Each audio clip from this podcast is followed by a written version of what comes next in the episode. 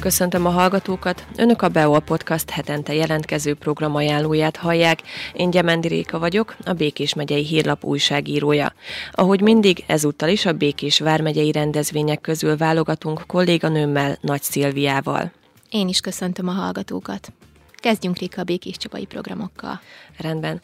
Június 9-én pénteken 14 órától lesz látható és hallható az Ókörös Trió zenés műsora a főtéren, majd 16 órától fellép a Bartók Béla vegyes kar.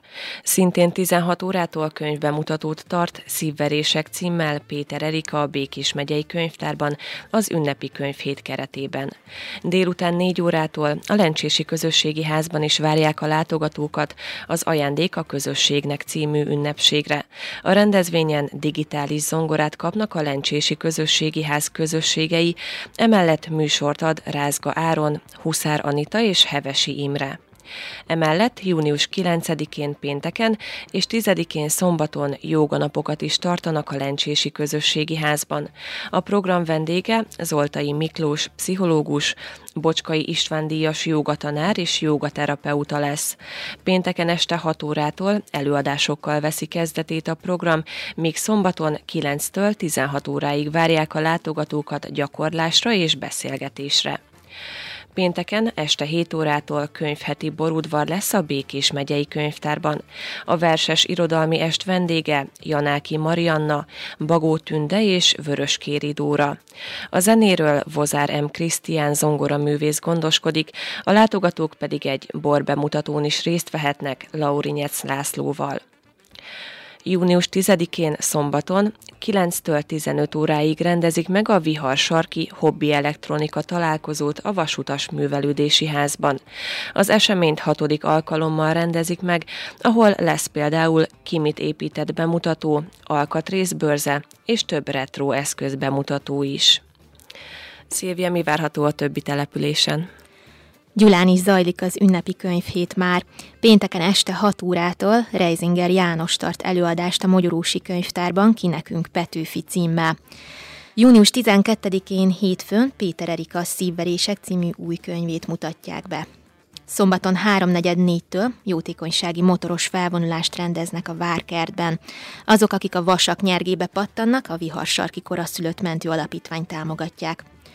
Mezőberényben sem unatkozhatnak a helyiek, szombaton kézműves vására hívják az érdeklődőket a rendezvénypavilonba. Érdemes lesz kilátogatni Békés Dánfokra is, ahol háromnapos strandfesztivál lesz.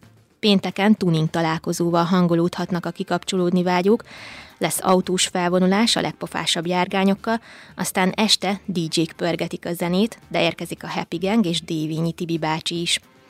Szombaton a színpad felé irányolhat a figyelem, a stánc zumba bemutató színesíti a programot, majd ismét DJ-k szolgáltatják a jó zenét, és lesz retro diszkó is. Vasárnap edzést és motivációs előadást tart Rubin Tréka, aztán lesz tombola sorsolás, családi vetélkedő, Bodrog közi Rita pedig zenés műsorra várja a gyerekeket, akik később az ismert mese, jégvarázs Elzájával is találkozhatnak. Június 10-én szombaton 14 és 17 óra között Gyopáros fürdőre is érdemes lesz kilátogatni, ahol nyári gyermek délutánt tartanak a strandon. A Fasor utca 3 alatt egy fürdőbelépő ellenében nem csak csobbanásra lesz lehetőség, hanem számos más programra is. A csísz fotósaroknál például mindenki pózolhat, azonnal elkészülnek a jobbnál jobb fotók. Lesz kavicsfestés, ami szerintem az egyik legjobb kikapcsolódás és flow a gyerekeknek.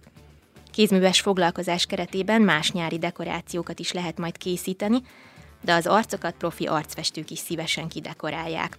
Vasárnap reggel fél kilenckor a csorvási focipályáról magas légköri ballont engednek fel.